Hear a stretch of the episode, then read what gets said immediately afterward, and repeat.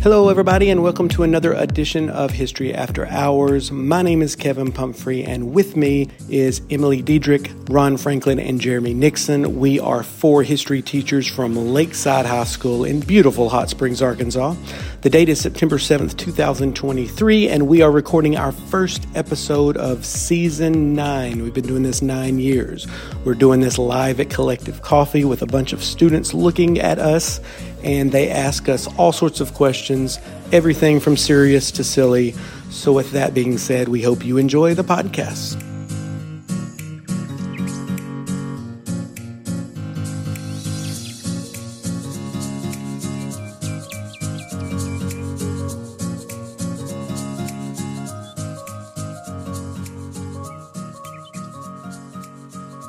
Okay, it is History After Hours. This is our first episode of season nine. We are at Kollective Coffee, and I am staring at a bunch of very enthused students waiting for their lives to change.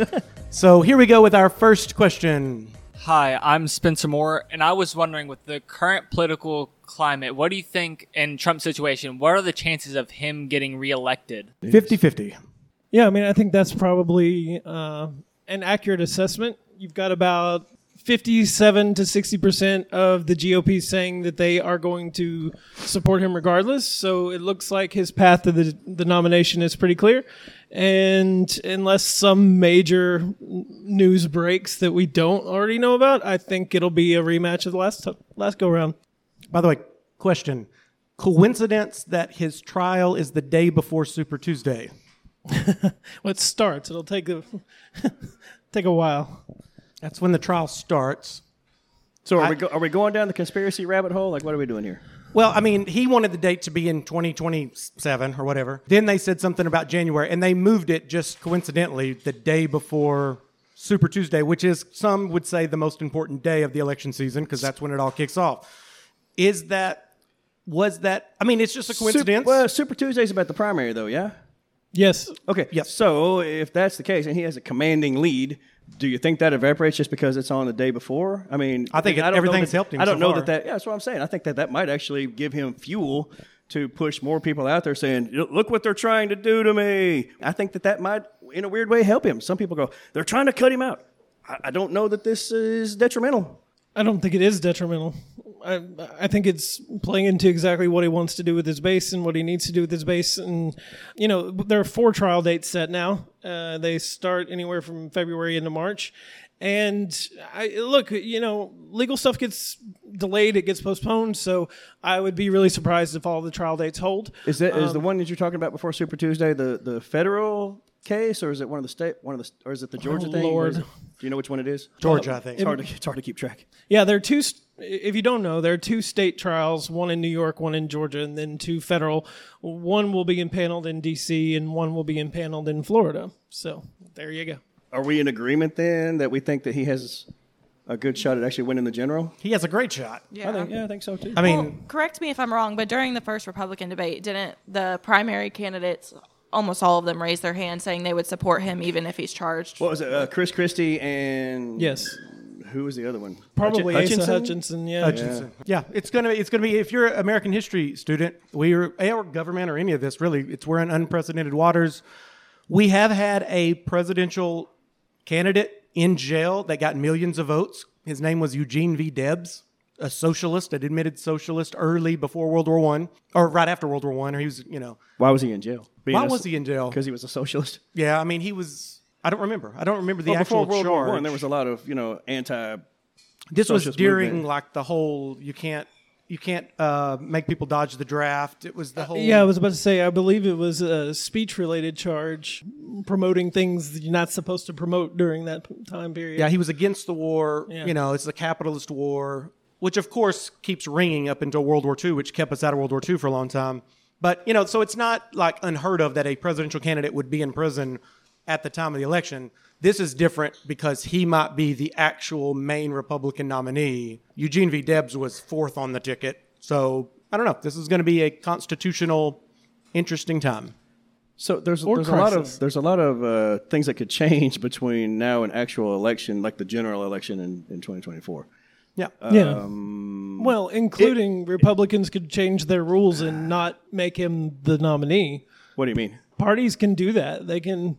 They can. If he's if he wins the primary, they can Yeah. still say no. yep. Oh, I didn't know that. What are the, what are the chances? I mean, that hasn't really happened since what the '60s of the Democratic Convention in See, a, '68. con- a conviction makes him a martyr, in my opinion. Then he More people creates are his gonna own behind him. party. He's- They're stronger mm-hmm. with him a, a- as this victim, if you will. yeah, than I'm without. just saying and, and it's besides possible. that, you know, Uncle Joe ain't getting any younger. no one in elected office is Is getting it weird younger. that 77 sounds young? yes, when that you is a compare that problem. To- what, uh, by, by Just the time ask election any of my comes, gov Biden will be 81, 81, is that right? yeah. No, I mean, nothing Yeah. against, I'm not trying to be ageist. I'm just saying, like, Well, I am. oh, oh, okay. I mean, just think the Senate right now, the average age of our senators is insane. All right, let's talk about Mitch McConnell. and Feinstein No, and, uh, and, and Chuck Feinstein, there's a Grassley lot of 'em, and all of them who are literally being propped up and wheeled in. And I'm not trying to be disrespectful, but literally being wheeled into wheelchairs into the building. Um, she, they did that with her, yes, right? I know. Yeah. Is there is there somebody moving her mouth for her? Is it that too? Is it like puppet show? I- Marionette? I mean- Animatronic? Weekend at Biden's. Weekend at Biden. That is Oh, a that went monster. way over, okay, like, show of hands. 99%. My bad, my bad. How many of you actually know what he's talking about when he says weekend at?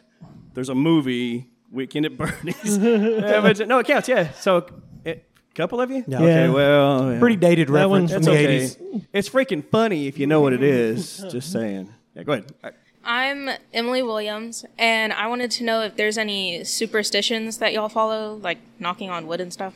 Superstitions that we follow. Oh, I don't Do you throw think salt so. over your shoulder to get it in the devil? Or left, sorry, left shoulder. If- if you When I played sports, I had some superstition that, you know, I had a good game, so I kept doing the same thing. I don't think I do anything. I've actually heard that about sports dudes. Like they'll wear the same like underwear. I didn't do they that. Win some baseball guy. I can't think of his name, but somebody they were. I was. I had a winning game, and so I won't change. I don't know how that became the thing that he was focused on. My lucky underwear, and I won't even wash it until we lose again. So they were like, I don't want to wash the winning out of it or some crap. That's weird. I, I, my ankle braces, I skipped a hole, and I had a re- like 40 point game, and I ne- and I, I laced them up the same way for the rest of the year. Yeah. It didn't help. I think I scored two points the next game, but I kept doing it. Maybe that's I don't know. When There did you give that up? yesterday? I don't know. You and I talk about the full moon sometimes. Oh yeah, I mean, I've I've even talked to students about it before. I can tell when there's a full moon based on how they behave in class. Yeah, how you all act. Um, but in general, I would say I'm kind of superstitious, just with the basic stuff like knocking on wood, spill the salt, throw it over my shoulder, Yeah. just silly stuff that probably doesn't do anything. Did but- you do that because you saw somebody do that when you were growing up, or did you just? Yeah, my have- mom does that. Your mom does that. Yeah. Yeah. That when you said the full moon thing, that reminded me several. Geez, I guess it's a decade or so ago. I had with there were like blood moons. And I don't even I don't even remember what it constitutes a blood moon. Right? We had the super blue moon here recently. And a blue moon is when you have this, a full moon twice in the same month. That's what that is. So, and then the super blue moon is closer to us at that time, and so it gets weird. Okay, so people are like, "Ah, so cool." But the but, but the blood moon, okay. And I had kids who were coming. This I think it was in 2012, so it's also along with that. You know, where it's like, "Oh, do you guys know the story about 2012 and how people were freaking out about?" No, that's a okay. Wow, you're so young. We're old. Well, I was There- th- I there's was actually- their age during all that. There's You actually a age? movie Yeah, that you was could watch. It's a pretty good disaster movie. 2012. Supposedly the planets were going to line up, and it was going to cause some sort of uh, intergalactic calamity, and everything was going to come crashing down. And supposedly it had something to do with the Mayans. The freaking Mayan calendar was going to end at about the same time. So it's, it's the end of the world, man. And then the freaking blood moons were attached to that as well. And I had a kid who came to me, and the kid was like, "Um, so Mr. Franklin, what do you think about the blood moon?"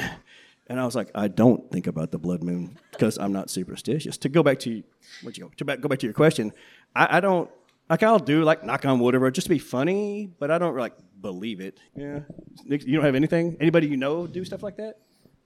No, not really. Anybody in your family? Yeah, No, I mean, probably if you go back, just Deidre talk and her to mom. The maybe magic. like my great grandmother or beyond, but uh, s- yeah. it'd be the same similar things. But no, the magic generally gets beaten out of you with age. yeah, You know, that's everything's true. magical when you're a kid, and there's Disneyland and all sorts of fairies and Santa. And then as you grow up, you're like, There's no Santa. nothing. Okay, calm down. Sorry. There Okay. are children present. I know. My bad. I'm Lee Smith. Um, my question is your opinion on if everyone thinks life isn't fair, is it fair to say that life is in fact fair? I would say no. Let me process that. Yeah, take, and take me a minute. So if it's unfair for everybody, that's fair. Is that kind of what you're going Oh, for? applies equally Kind to of, yeah. everybody. Yeah, it equally applies. We all have that "woe is me," yeah, you know, attitude. Sometimes life's unfair. Me, I would point to a objective data and be like, "Okay, you think you have it bad." The average family in Nigeria is living on six hundred and forty-five dollars a year, so you have more in your hand, most of you, than they do. So, are we really going to talk about Conversation fairness? about first world problems. Yeah, essentially. Yeah. I mean, that's the way I would take it, but I think it's very human when something bad happens to you to have the why me moment because you don't think it'll happen, then it does, and you're like, why me? Life is not fair. But that can happen to anybody, no matter your wealth or where you live or anything. Bad things do happen. So, in a way, I get your point. Life is unfair for everyone, so therefore it's fair. I, I, I've noticed, though, that people who tend to be very organized in their lives, highly educated, have strong work ethic, most of those people very rarely complain about having bad luck. I'm Mason McElrath, and I was wondering um, regarding the nation's debt problem. Can you explain one how we got there, and two what we can do to fix it? That's that's you, political. That's boy. me. Okay. um, well, so we got there in a lot of ways. Uh, we've been deficit spending pretty much. FDR. Yeah, I was about to say uh, 1930s, um, and some before that as well. We have deficit spent every year since then, with the exception of 97, 98 during the Clinton administration, where there was a budget surplus. And so we're at what 33.4 or 5 trillion dollars now how we got there is how anyone gets in debt. You are spending more than you are taking in. And how you fix it is you cut spending or you raise taxes. Don't you feel that never-ending war has contributed greatly to the Sure. situation? And, and I don't really see too many people talking about that aspect of it. Usually, when they talk about we're overspending, usually they're talking about social programs. Usually, they're talking about food for kids. Usually, they're talking about uh, uh, Head Start programs. Usually, they're talking about some sort of services to the population. Rarely do they ever go, man, we should really cut back on our military contractors' budgets. Like, Yeah. you know what I'm saying? Like, I mean, and it, but I, but on the other hand, that's part of how we make our money. Well, and if you, I don't want to get too far in the weeds here, but if you look at it, we're 750 billion dollars in discretionary spending a year on the military. If you take the next six countries that spend uh, on their military that are also developed countries, we still uh, have the largest amount spent when you add all of theirs together. So the military-industrial complex is a real thing. War is profitable for a lot of people. And you know, I do think that that's part of it. And And if we cut too much of the military spending, our whole economy could tank because private corporations make a lot of money Yes. off of these government contracts. and government So it's politicians make a lot of money off of some of these things and become lobbyists. So I mean, In your opinion, do you think that we've fallen into like a trap there? oh yes, yeah, Which President Eisenhower warned us about. yes. I- well, and how do look? How do you get out of it? It- it- This is unpopular, but it's raised taxes. If you look at other developed countries with the same standard of living, they're paying between fifty and fifty-five percent income tax. Raise taxes on who? Literally everyone, and that's not what people want to hear. Um, Because- Germany, Finland, Norway, Sweden Yep. have higher tax burdens on their wealthiest people in the Yes, they do. corporations. And And and, there's a patriotic feeling to paying those taxes too. By the way. That's way, what I was about to say. We view taxes as a dirty word. It's a bad word. We don't like them. European countries view them as it's their duty. It's they they feel like they should. It's patriotic to do. Uh, they do it to finance universal health care. They do it to finance universal schooling, universal college. They don't view it as you're taking my money. They're viewing it as this is the service I'm getting for my taxes, and it's a source of pride. And we don't have that in America.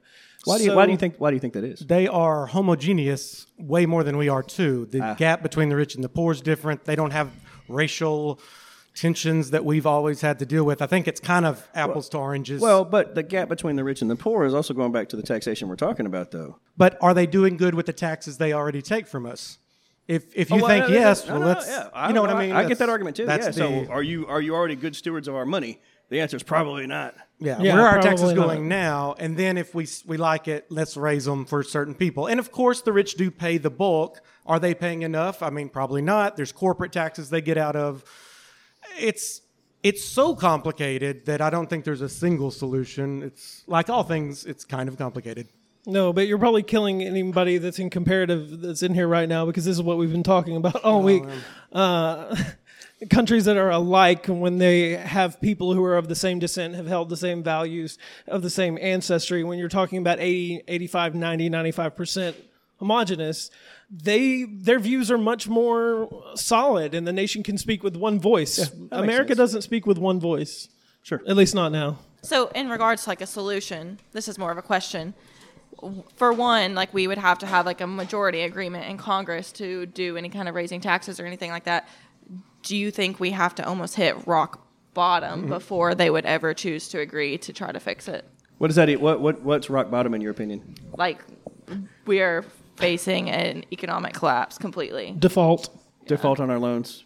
Government can't fund itself. yeah Creditors outside the country stop investing, which Our- could which could be a reality. Yeah, just a reminder our country was built on compromise. The whole Constitutional Convention was compromise after compromise. I, when's the, what's the last infrastructure bill? Yep. I mean, that was surprising that that was bipartisan. But man, it's so much more difficult, I believe, because of the systematic uh, situation we have where it's. And if you look, the, um, the enemy, the um, Republican Party thinking the Democratic Party is the enemy, and the Democrats thinking the Republican Party is the enemy is at an all time high. That's not good. Do you think that that's real, or do you think that's partly a charade too? Because no all it these is guys behind the scene. it is a charade and i have proof Okay, go ahead. All right. No. So when uh, McCarthy could not get the votes for Speaker, so House rules weren't in effect, and all the cameras kept running, which they don't allow to happen when Congress is in session. So all these people who go on all these talk shows and hate each other, and one's on CNN and one is Fox, guess what they were doing? They were laughing and joking around on that House floor. They were patting each other on the back, and they were engaging in, oh, look at so and so, it's so good to see you. It's a show Oh, yes. to get reelected. And it's They don't hate each other. Well, I've said this for years. Until we get the money out of politics, I don't know that you'll ever see any real change. And, you know, when there's so much money to be made by getting reelected, and you get billion dollar donors and all that, I, I, mm, that seems like a, a, no- a non-starter. All right, next.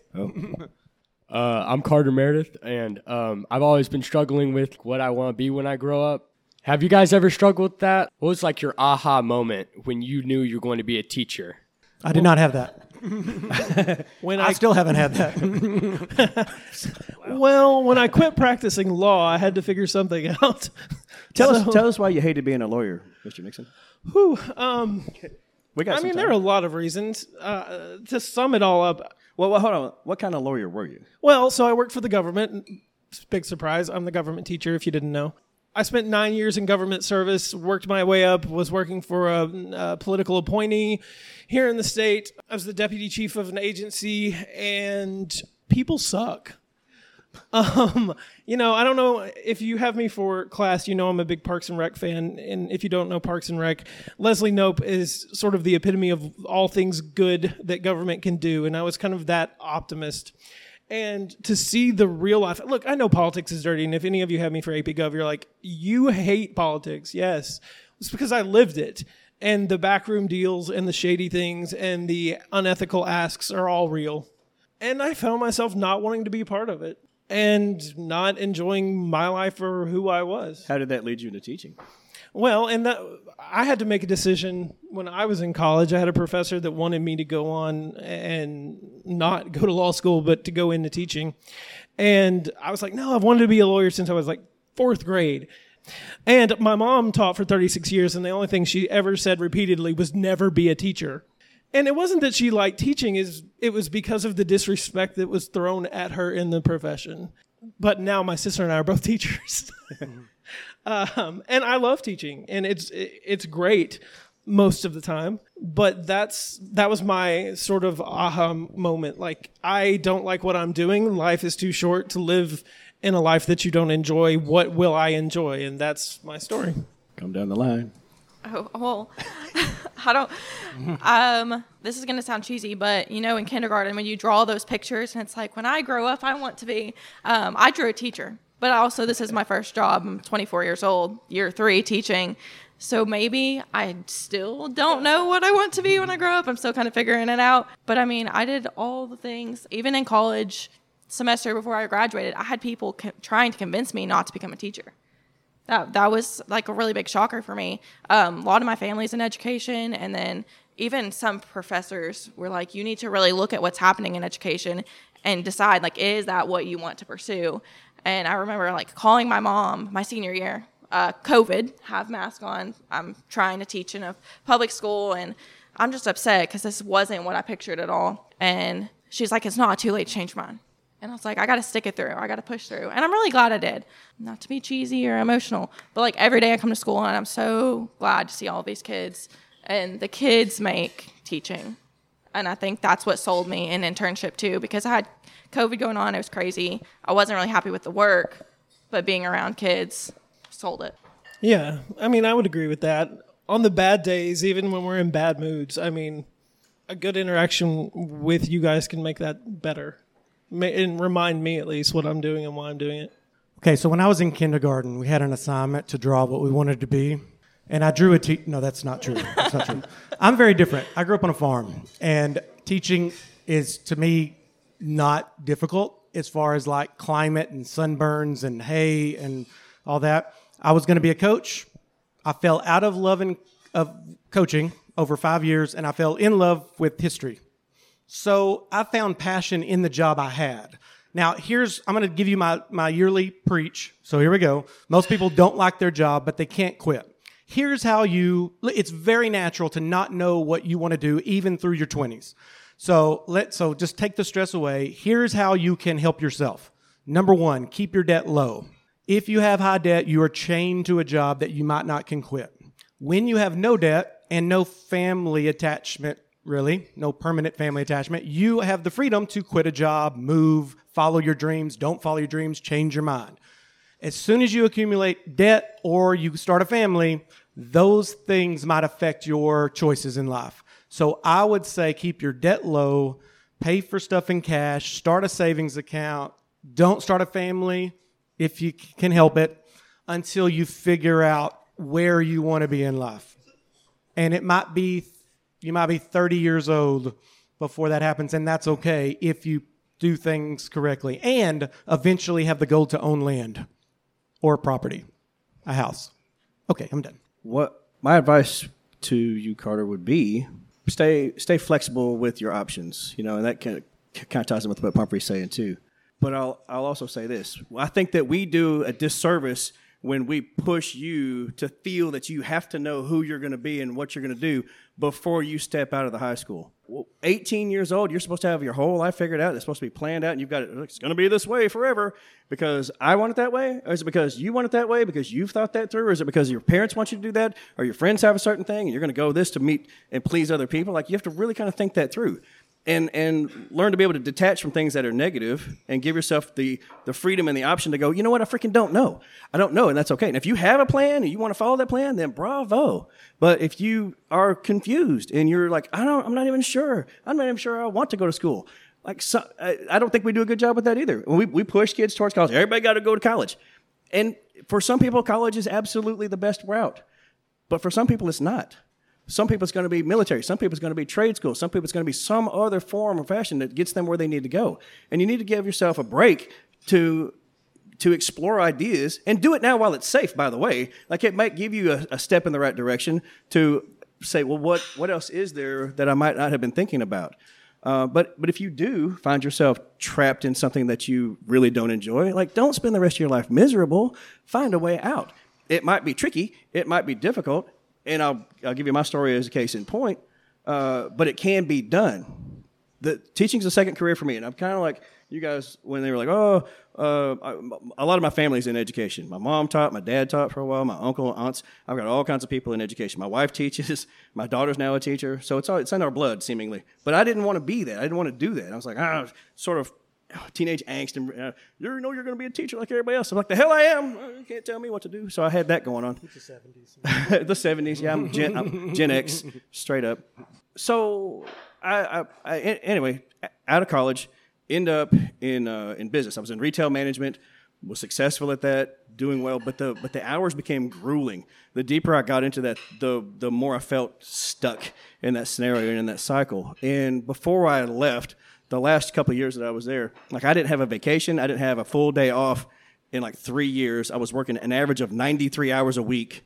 It was killing me physically and mentally. It was straining our relationship. I barely saw my kids. We, my daughter, who was about three or eh, four-ish, I guess, at that time, my wife would bring them out to the store to see me because by the time I got home, they were often in bed. And so they would come out, and she pulled up one day, and my daughter, a little bitty, yeah, a little innocent four-year-old, she was like, "Look, Daddy's house," pointing at the store. And my wife told me that it broke my freaking heart. I was like, "Oh my god!" Like, who? What is this? This is not what I intended. I was, I was right, just bogged down and, and confused about what I should do. I'm 33 years old, two kids, new house, career that I thought I was going to do, and I'm good at it, but I don't like it. And it was killing me. And fortunately enough, my wife is very supportive, and she said, You should get out. You should go back to school. You should be a teacher. You'd be good at it. And I was like, I don't know anything about te- I'm, you know, I'm, I'm an adult. I know this. I know these things, but I don't know how to teach. I don't, what would I even teach? What would I do? What, what, what subject would I teach? I didn't have a clue. I was able to get out, though. Honestly, I was pushed out, and, I, and I'm grateful for that now. Uh, I got into it with the owner of the store I was with, and they were like, "See ya," and I was like, "Well, see ya."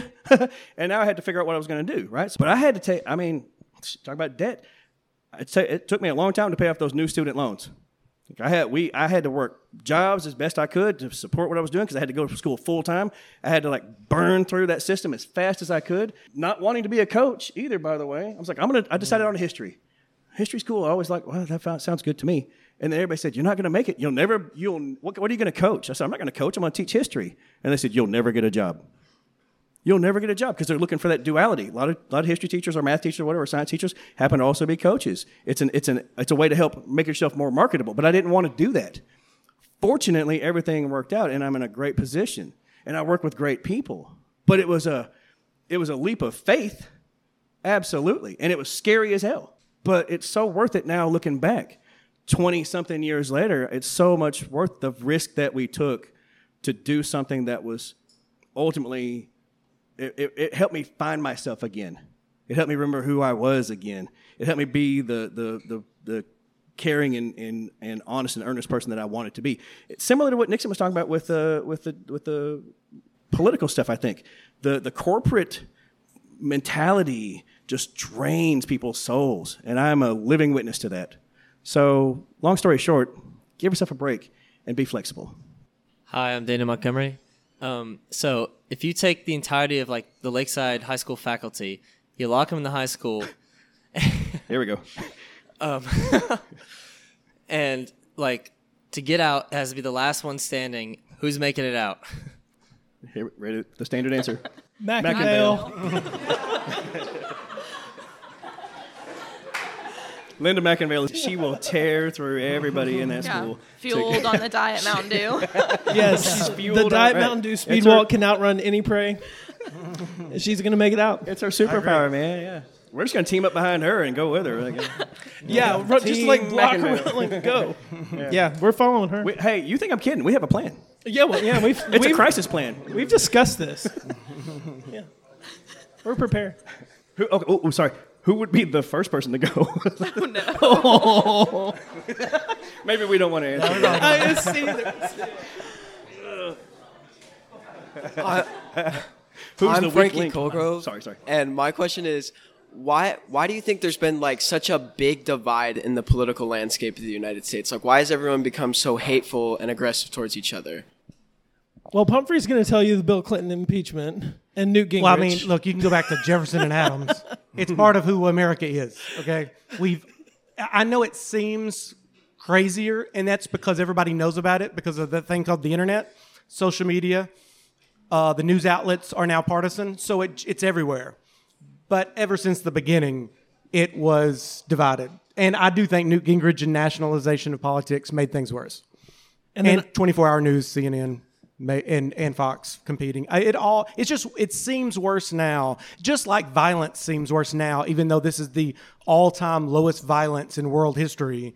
It seems worse because we see it all. So I, I, I wouldn't get, I'm trying to be optimistic, thinking that politics aren't quite as divided. Like you said, it's a show more than anything because they're on TV.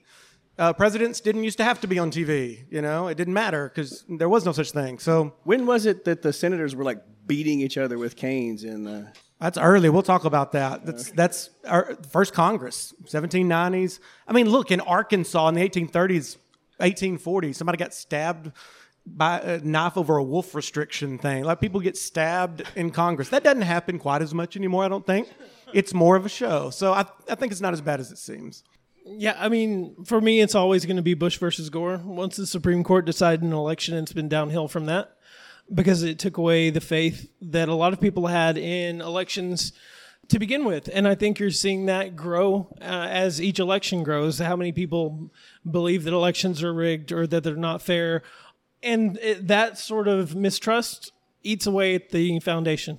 I think a lot of it's just media, but then also I was sitting here thinking if there's like certain events that have caused more divide, do you think COVID itself could have possibly added to that? Yes. Yeah.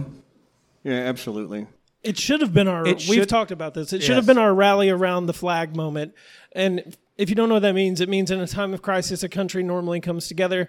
After 9/11, President Bush had a 91% approval rating for a president. Uh, that's Unheard of. insanely high. Yeah, um, we did not have that with COVID, national emergency, and we did not rally around one another. In fact, we divided further. But yeah, and a question we get every year. Look, we started this podcast when Obama was in office. And a question we get every year is why does it politics seem so divided today? But I will say, with every event, it does seem to get worse. And I think COVID definitely escalated. And if you go back and listen to old podcast, we said alien invasion, superbug. These are the things you can't make them partisan because it applies to anybody. And of course, we figured out a way. Kudos. We did make it. partisan. Okay, so yeah. Next. I'm Merrick Lukens. Uh, we have seen what we have seen what seems to ne- be a never-ending growing hatred between the two main political parties, to the point of what seems like segregation in areas where you shouldn't express your views in fear of something happening to you because you are in the minority. Do you believe that this tension between the two political parties will boil over to a civil war? And if so, how long do you believe before someone pulls that trigger? Okay, I'll just quickly say I don't think it'll be a civil war like it was. I don't think you got the North versus the South. Everybody's mixed together. But you could have a digital civil war that could spill over into violence on the streets if it kept escalating enough. And we've already kind of seen some of that. So the civil war might not be like a it starts here and ends here and then we have a peace treaty. It might occur on and off for the next 20 years until something major happens or whatever. So it's I think it's just going to that's the way we view of a civil war, I don't think it's going to be that. That that kind of goes back to what you were saying about the charade that politics actually is, because behind the scenes, they're not sniping at each other the way you think they are, but they will gladly pretend to be so filled with hatred towards the other side to gain some sort of popularity, get some sort of extra voting, to, to outdistance themselves. Uh, I mean, it is it, politics is competitive, and so it's cutthroat. I get that, but at the same time, it's the ruthlessness which which they will uh, speak about each other, and then but people who are easily misled, let's say, or who believe in the charade, don't know how to tone that back down. Don't realize that there's stuff going on that they don't. Right, it's it's not what it seems on the surface, and people will take action based on misinformation, or they believe that they need to support one side over the other. Like I, I just don't, I don't, but I, but I don't know how to predict where that'll go. I don't know how to predict where that'll launch up. I do think that small pockets of things might happen. Which I mean, how much of it's just rhetoric, and how much of it's re, you know what I'm saying? In 30 years, we could look back and go, I guess that that last civil war we had started with the January 6th, and then it skipped a year, and then this happened, and then it got escalated. Like, we could be in it and not really know it. I just don't think it's going to look anything like the last one where there's a start and a finish. Do you think that changes uh, the dynamic when now that Gen Z is getting old enough to vote and they seem very motivated to make changes, to have a, a change of the guard, to get the old system out, to, to have more to have to have more direct process and planning for the people who actually are asking for help and aren't getting it from the people who are in charge. So maybe that's the revolution. Maybe it's it's not, not a civil war in like I said that violent sense, but maybe it's like a change of the uh, the system at the top because young people are now engaged in voting and, and angry and demanding better from the people who are elected who, who they're electing into office. I mean, maybe that's it. It's not so much a war, but a a shift in. I hope so. I mean, politics leadership. doesn't have to be thi- this. It doesn't have. We, there's the world is so much different than it was in the 1890s, except politics. Old people in a room arguing with each other. It's like, do we have to do it this way?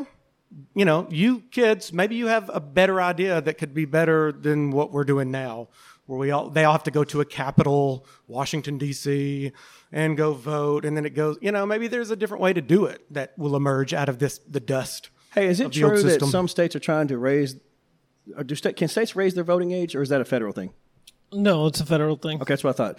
Is there is there any truth to the idea that people are suggesting to raise the voting age to twenty five? Is that Oh, a real? well, yeah, I mean, you have a Republican Or was that candidate, Vivek Ramaswamy, that wants to raise it to 25, which would require Okay, a that's where that constitutional came from. I, could, I knew I'd heard it, but I couldn't remember where. Yeah. Yeah, and that's a that's a direct reaction to the threat that they feel that you are to keep people your age from voting in the next thing. If you lift that up, then it it takes away your ability to change them.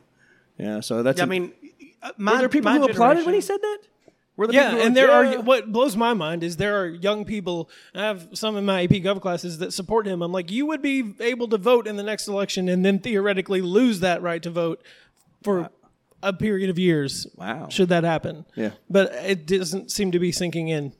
Yeah, I'm hoping you guys have a solution because millennials got hit sideways with all this. And but by the way, baby boomers are still in charge for some reason.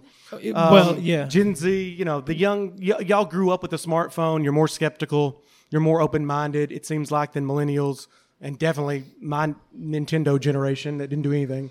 So Well, I would even say that Gen Z is just like more involved politically and they know more because just talking to students on a daily basis, when I was most of their age, when I was, wait, I was a junior, sophomore when Trump was elected for the first time in high school, and I didn't really know anything. I just remember, oh, there's a celebrity getting put into office. This is weird. Um, but I'll talk to them and they know more than me sometimes. Oh, yeah. You were a junior in high school when Trump got elected. Yeah. you can go back and listen to our podcast reaction. That's true. I'm Teddy Headway. I was wondering how you think the war in Ukraine is going to end and what needs to be done to maintain stability in Europe post war. I uh, think it's to be determined, honestly. Yeah, it's still way up in the air at this point, man. I, that's that's you know, there's. I mean, it, it ta- it depends on it depends on whether our continued increased support makes a difference in their fight to push the Russians out of their territory. Which there's a there's a counteroffensive going on right now after 18 months of war. 18 freaking months of war. So that's a year and a half for you guys that are bad at math. They they were losing and losing and losing, and then there's been more and more help from us and other uh, uh, allies that we have in the region, and it seems to have been making a difference, but slow, painfully slow, like deadly slow. They're losing a lot of people in this push to try to to regain territory, and and Russia is uh, looking for allies too, right? So uh, it's hard to get good information out of Russia itself, so you don't know exactly how. Are they actually being depleted? Have they lost enough people? Have they lost enough enthusiasm for the war that seemed to have been there at the beginning?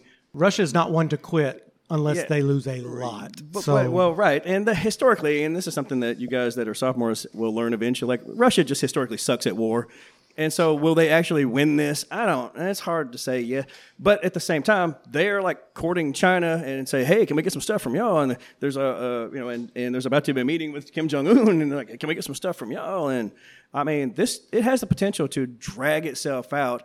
But the longer it takes, the worse it is for Russia, particularly. And there are voices in the U.S. that don't mind this. When we pulled out of Afghanistan, there were some murmurs about the military industrial complex. Hey, we're, we're not in a war somewhere. And then all of a sudden, Ukraine happened. And it's like, ah, all right, let's start making tanks again. Good. Let's fire it back up. There are people in the U.S. that are benefiting quite a bit off of this conflict. So don't overlook that point. Not to say that we're necessarily outwardly encouraging it, but it, it's a shame that I would hate to. I would hate to think that we're purposefully slowing it down so that we can continue to sell. Like that. That that would be really. Yeah. But Republicans of of the two parties, they're more sympathetic to the Russians, which is if you knew about the Cold War, that's such a weird we will yeah. situation we're in. We'll hit some Cold War stuff. Like old school Re- Reagan Republicans would flip their lids right now to see anybody suggesting that we should be more friendly with Russia than anybody else. That is just that. As a person who grew up and through the Cold War, that is just mind-boggling to me to see people go. I would. for example, people, would you vote for Vladimir Putin or or uh, Joe Biden? And they're like, well, Putin, obviously, because. And I was like, what? There are two words that we have said more in the last four or five years than ever before. Well, usually, and then we say something. Yeah. Because it doesn't apply much in the last four. Things are different. That's a that's So- a weird flip though, boy. So yeah, it's it's it's odd that, and that goes back to this. I think this culture war, political thing that's being driven in our country about uh, righteousness and and who's uh, you know. Who, who has traditional value? I've heard people say that. Well, well, Putin supports traditional values. Yeah, he's a freaking authoritarian dictator, monstrous. I mean, I get there's a whole list of like war criminal. Like we just t- li- check the boxes of all the horrible things dude has done. Why we should not support someone like that. And yet there are people on our side going, like that should get somebody's attention. Like that should be that should make your heart skip a little bit to think that we love and cozy up to dictatorial bastards like that guy. All right, this is going to be the lightning round over the next 10 minutes. Oh, okay, yeah, we're getting. I'm Jacob Moss, and my question is: In a hundred years, what do you think the importance of Donald Trump will have in history books? Depends on the next election. What do the robots think of Donald Trump? Is what you're? What does- AI what does? AI say? yeah. Let's ask ChatGPT. ChatGPT, In a hundred yes, years, um, somebody pull that up. I'll be no, able so, to. but don't don't you think that that's I'm onto something with that though? Depending Yeah. on the, the results of the next election, it does. hundred percent. it you could see a trend, and I'm not predicting that, but you could see a trend where they go, okay, we're not going to talk about it this way. We're not going to be allowed to talk about it this way. Like the, this whole censorship issue, and well, you know, you, you can say certain things and you can't say certain things. You can teach certain things. You can explore certain things, or you can't. Like I can. Yeah, if it causes permanent changes, then that will be considered an influential presidency. If it goes back to some status quo of yesteryear, then he'll be a footnote. It'll Yep. be a you know, wow, a celebrity got elected without any military experience or political experience, which might be a good thing. I'm not saying that's a bad thing. I mean, January 6th is definitely going to be in the book. Yeah, I was about to say, Yeah. do you think it's more his presidency that will be remembered, his influence that he had Yeah. on people or in the political parties? I, guess. that. Yeah. Yeah, when I say uh, Richard Nixon, you don't think deal with China and detente, you think Watergate. A lot of times it's Yeah. the, the evil, bad stuff that you remember When most. you say Richard Nixon, do you think EPA, environmental protections? Do you do you think oh positive immigration policies? Do you think reaching out to, to no? You don't think any of that. You go Watergate, criminality. All right, next. Hey, I'm River Cook. Mr. Franklin, do you think you could take over the Roman Empire with a fully charged iPhone? Fully charged. Uh, you I know like what? that. I, you know what I would do to get them to believe in me and my powers as like a godlike leader. I would get my weather app and I would go. Okay, I'm going to predict that there will be rain in ten days. When it rains in ten days, they were like, "Bow down to this master of all things." Yeah, that. So maybe. By the way, Europeans did that to Native Americans when they Yeah, came tr- over. True. Because they knew a little bit more about that. And, and they, they got worshipped. Look at our talking leaves. yeah. An eclipse. That's some good cell service if you get. I mean, yeah, yeah. It, it depends on the towers. Uh, I don't know if Just uh, turn the light on. uh, yeah. Oh yeah, just Worship me. light. that works too. Dude, I would take I would use every technological advantage I could bring back with me though. Convince them that I'm like at least half God, you know, and let them fear what happens if they cross me. And we would immediately die of the plague. Yeah, I was about to say you would probably just get sick and die. of, You know. damn it. Hi, I'm Heather Domeries, and my question kind of goes back to what you were talking about earlier about people paying taxes and feeling like it's their duty and everything. Uh-huh.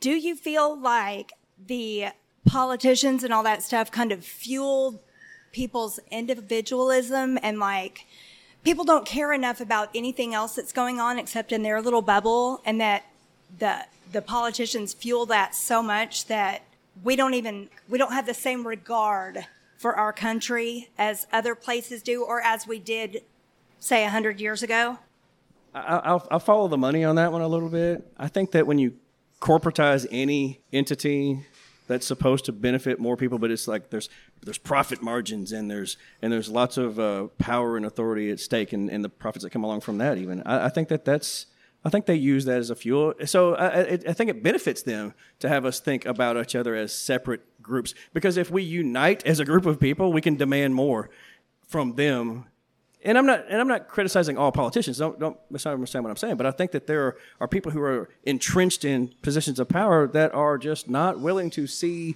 or maybe they're maybe they're beholden to somebody else who's bought and paid for them that then won't allow them to say things that would take away corporate profits like the the money in politics thing. I can't think of the name of the thing. When when the Supreme Court ruled Citizens United. Citizens United when they ruled that that money was speech.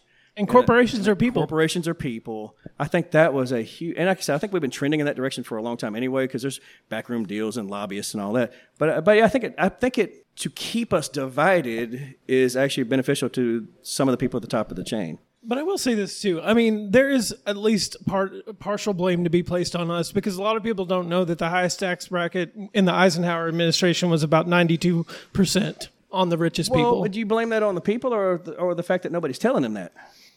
I mean, well, would you just stumble across that information on your own? Yeah, well, a- I mean, as a here, well, here's the paradigm. If you're a responsible citizen in government, you you research and become an informed citizen who votes. But we don't do that anymore. So I think it's dual blame. I think it's the system, and I think it's the voter. I don't disagree. And if you just look, I mean, the practicality. If you that song that got so popular, Rich Men North of Richmond, you can disagree with the song and think that's silly. You can agree with the song, but you can't deny millions and millions and millions of people latched on to that message. Which at the at least the first part is like there's a lot of freeloaders. I'm working hard to p- pay my taxes. I don't know where the money goes. And then there's rich people that are making all these decisions. Like whether you agree or not, there is a lot of resentment in the country thinking that I work hard, I pay my taxes, yet I'm barely making ends meet. And then there's these people, corporate rich people, who don't have to pay any taxes. And there's freeloaders. So whether it's true or not, But but to promote those differences and to fuel that, you know, to fan the flames, the, that keeps people from uniting as a voting bloc. That would then Right. change the system, right? So that's part of Yeah. the point I want to so make it's too. Politics are Yeah. Yes. fanning the flames yeah. as they do. My name is Joshua Weed, and if you were to give one piece of advice to the seniors of 2024, what would it be? Keep your debt low. Don't start a family until you have to. Here's one, okay? Before you, okay, a lot of you have dreams like, I want to be a lawyer, or maybe not. I want to be a marine biologist. I want to be a. Please shadow somebody who does it. Yes. Because what you see on the internet and what they teach you in college is not the job. If you take education classes in college for what it's like to be a teacher, that's not what it's like to be a teacher. Most people are cool and will let you shadow them. So don't say, I'm going to be a marine biologist and you've never followed one around. And then you go to college and waste four years. And then you finally get the job and go, wow, I don't like this. so try to find someone who actually does the job that you want or something similar and go follow them around for a day. They'll let you. People are pretty cool about that. And then that'll give you a better understanding about that decision. My advice, Joshua Weed, would be not to rush through your senior year. Don't hope for it. Don't get that senioritis so badly that you just go, I want to be out of here. I don't need this. I'm, I'm ready for the next thing. And, and ha- being ready for the next thing is important. I get that. But at the same time, don't be in such a rush that you miss what's happening in front of you. Yeah. Live, live now and enjoy this and, and take those moments. And sometimes I, I, I hear seniors sometimes like, well, that's silly. I don't want to do this or I don't want to do that. I want to participate. Be that person. Have school spirit. Join in with friends and you guys enjoy this moment because you will never be here again. You will never have this experience again. You will never be this group of people again. Come together and feel this moment. Like, don't skip it. You'll wish you'll later on. You'll wish you hadn't uh, uh, been in such a rush. You know. So just take your time. Take take every moment as it comes, good or bad. Be, be it. You know what I mean? Um, adding on to that, you're still a kid. Be a kid. That's the biggest thing because you Yeah. don't have to grow up fast. So have fun. Hi, I'm Morgan Humble, and I was wondering, do you think that science or the government are hiding important development developments from citizens? Yes. Are we talking about aliens Yes. now? yeah. probably. Okay, let did you have you seen I remember being a kid and I was like so fascinated like is I don't believe in aliens but I want to believe in aliens. You follow what I'm saying? Like I, there's no definitive proof to me. And I, and there's always been a, are they hiding something? I remember when I was a kid there was something called Project Blue Book and supposedly and and now the Pentagon and others like, well, you know, here's this picture of this thing, here's the video, and we don't know what it is. And I always kind of assumed that if that moment came, people would like lose their minds, like, oh, we're not alone. But people shrugged. It's like, yeah, we freaking knew it all along. That's kind of weird to me. So, uh, uh, but is there more to that story? Do, you know, remember the whistleblower guy about a month ago who was like, they have a body. I mean, I Yeah, don't know if they have a body, but I mean, I definitely think they're maybe hiding some bodies. I mean, the, the government has They've always done secrets. the government has secrets. Um, we don't know the whole story. Um, we likely don't know the whole story on most of the decisions that are made day to day. I have to believe if Trump knew that, he would he'd tell somebody. It would be out. We would know. I don't think they told him. Maybe because if he had well, access, you know, he, "Hey, guys, we're laughing, but you Clinton, this." the Clintons are famous, notorious for their belief and want to declassify UFO information. And Clinton, Bill Clinton, has been interviewed several times, and he says he was pushed like back as Oh, really? commander in chief. Oh, Yeah, he was like, eh, they Huh. dragged their feet. So yeah. The mystery deepens. Hey, I'm Pesha Eric, and I want to know what's your favorite cartoon from your childhood? That's going to be a different answer for all of us, I think. Well, I, 'Cause th- we're- I think mine would shock you guys. Are you ready for this? Story, real quick. I never had cable television growing up, so it was just like VCR and DVD. Um, Gumby. Really? Gumby. Yeah. I bet half of them don't know what Gumby is. I, I would not have expected Gumby. oh yeah, I wouldn't expect a Yeah. Gumby. Hmm. When I was real little, I liked um, Muppet Babies. We make our dream come true. Boppy doobie bop down. Sorry, I just like the theme song probably, but they imagined, and I really enjoyed that. I was a big He-Man fan. He-Man and when I was Skeletor. little, I yeah. have Castle the power. Grayskull. Yeah. Oh yeah, me too. I had all the. Um, the original Scooby Doo. Oh, that's a good one. Not this, not this trash that's on now. Not this weird. No, like original, kind of spooky. You know, especially for little kids. Like bats are flying all around, and they, the mystery machine, and it was like this. There was kind of this aura of uh, of macabre theater to it. You know, Oh, and yeah. uh, and I was always scared, just like Scooby and Shaggy. Man, I was like, ah, what's gonna happen? You know? Yeah. So yes, uh, that that was always a good one. All right. Do it again. My name's Hunter Bullock, and I'm wondering what your favorite song is right now. Muppet Babies, we make our dream. It has been for thirty years, people. Uh, you guys have been singing the uh, the what's it? The show, the bell. Is it Reminding you of the oh, Saved by the Bell. Y'all been singing Saved by the Oh, we Bell were in the doing that in the hallway. hallway. When I wake up in Because the the mor- new bell sounds fake. It sounds like the from Saved by the Bell for all the older people. It sounds like the made up one on on that. So we were literally in the hall today singing the Saved by the Bell theme song. Also, the four dings for the minute warning. Just understand the third ding is a little delayed. Ding, ding, ding, ding. I don't know why they did that, but it, drives me nuts. It irritates me. Sorry. He mentions it every day. Be tempo. Come on. What's My your favorite favorite, song song right now. Taylor Swift. Um, no, it's Oh. not Taylor Swift right now. Um, Used to be Young, the new Miley Cyrus song. That is a good song. Oh. What is Um, it? Used to be Young by Miley Cyrus. I think it's kind of her. She's reflecting on her youth and being a Disney star. And How all old is she? stuff. 30? 30? What? Yeah. I think she has to be a Miley little bit older. Cyrus is 30. 30 years old. Jesus, I'm old. Right? That's- yeah, that doesn't yeah. seem like possible. She has a really low voice too, even though she can sing pretty high. Uh, she does have a deep voice. High, low register. Uh, man, I don't. You know, I don't have a favorite song right now. Honestly, I've got way too much classic rock in my head to pick one. Uh, it just depends on the mood that I'm in. You know, so something from ACDC currently, probably. Currently, from the seventies. yeah, currently from the seventies. Yeah. What's up? My name's Atticus. I'm wondering if you four would make a good Fortnite lobby. I'm probably the only one that plays Fortnite. I didn't understand four. anything you said. I was I was uh I played Fortnite once and it was a disaster. go. Like I didn't I couldn't figure out what I was doing. I kept dying like instantly. People were like, "Come on, man, it's just," and I was like, "I won't." It, I had spaghetti a fortnight ago, but um, I mean, there were only like basically four buttons when we grew up, and now there's so many. no, no, we no back up, dude. I had with joystick yeah. and one button. I had the Atari. I had Atari the joystick. yeah. Yeah. So, but yeah, I, I, I don't think we Four would. buttons. Look at you. Four buttons. Last question. My name's Cannon Ellis, and I was wondering what y'all's favorite colors were. What, Color? Favorite, what? Favorite color? being green. Green. I, like green. Purple. Back in black. ACDC reference for you kids that don't know things. Was that, was that, was that it? We end on the favorite color. Hey, thank you guys for coming out. We appreciate it. Kollective Coffee. Yeah. Goodbye, everybody. Thank you. Woo.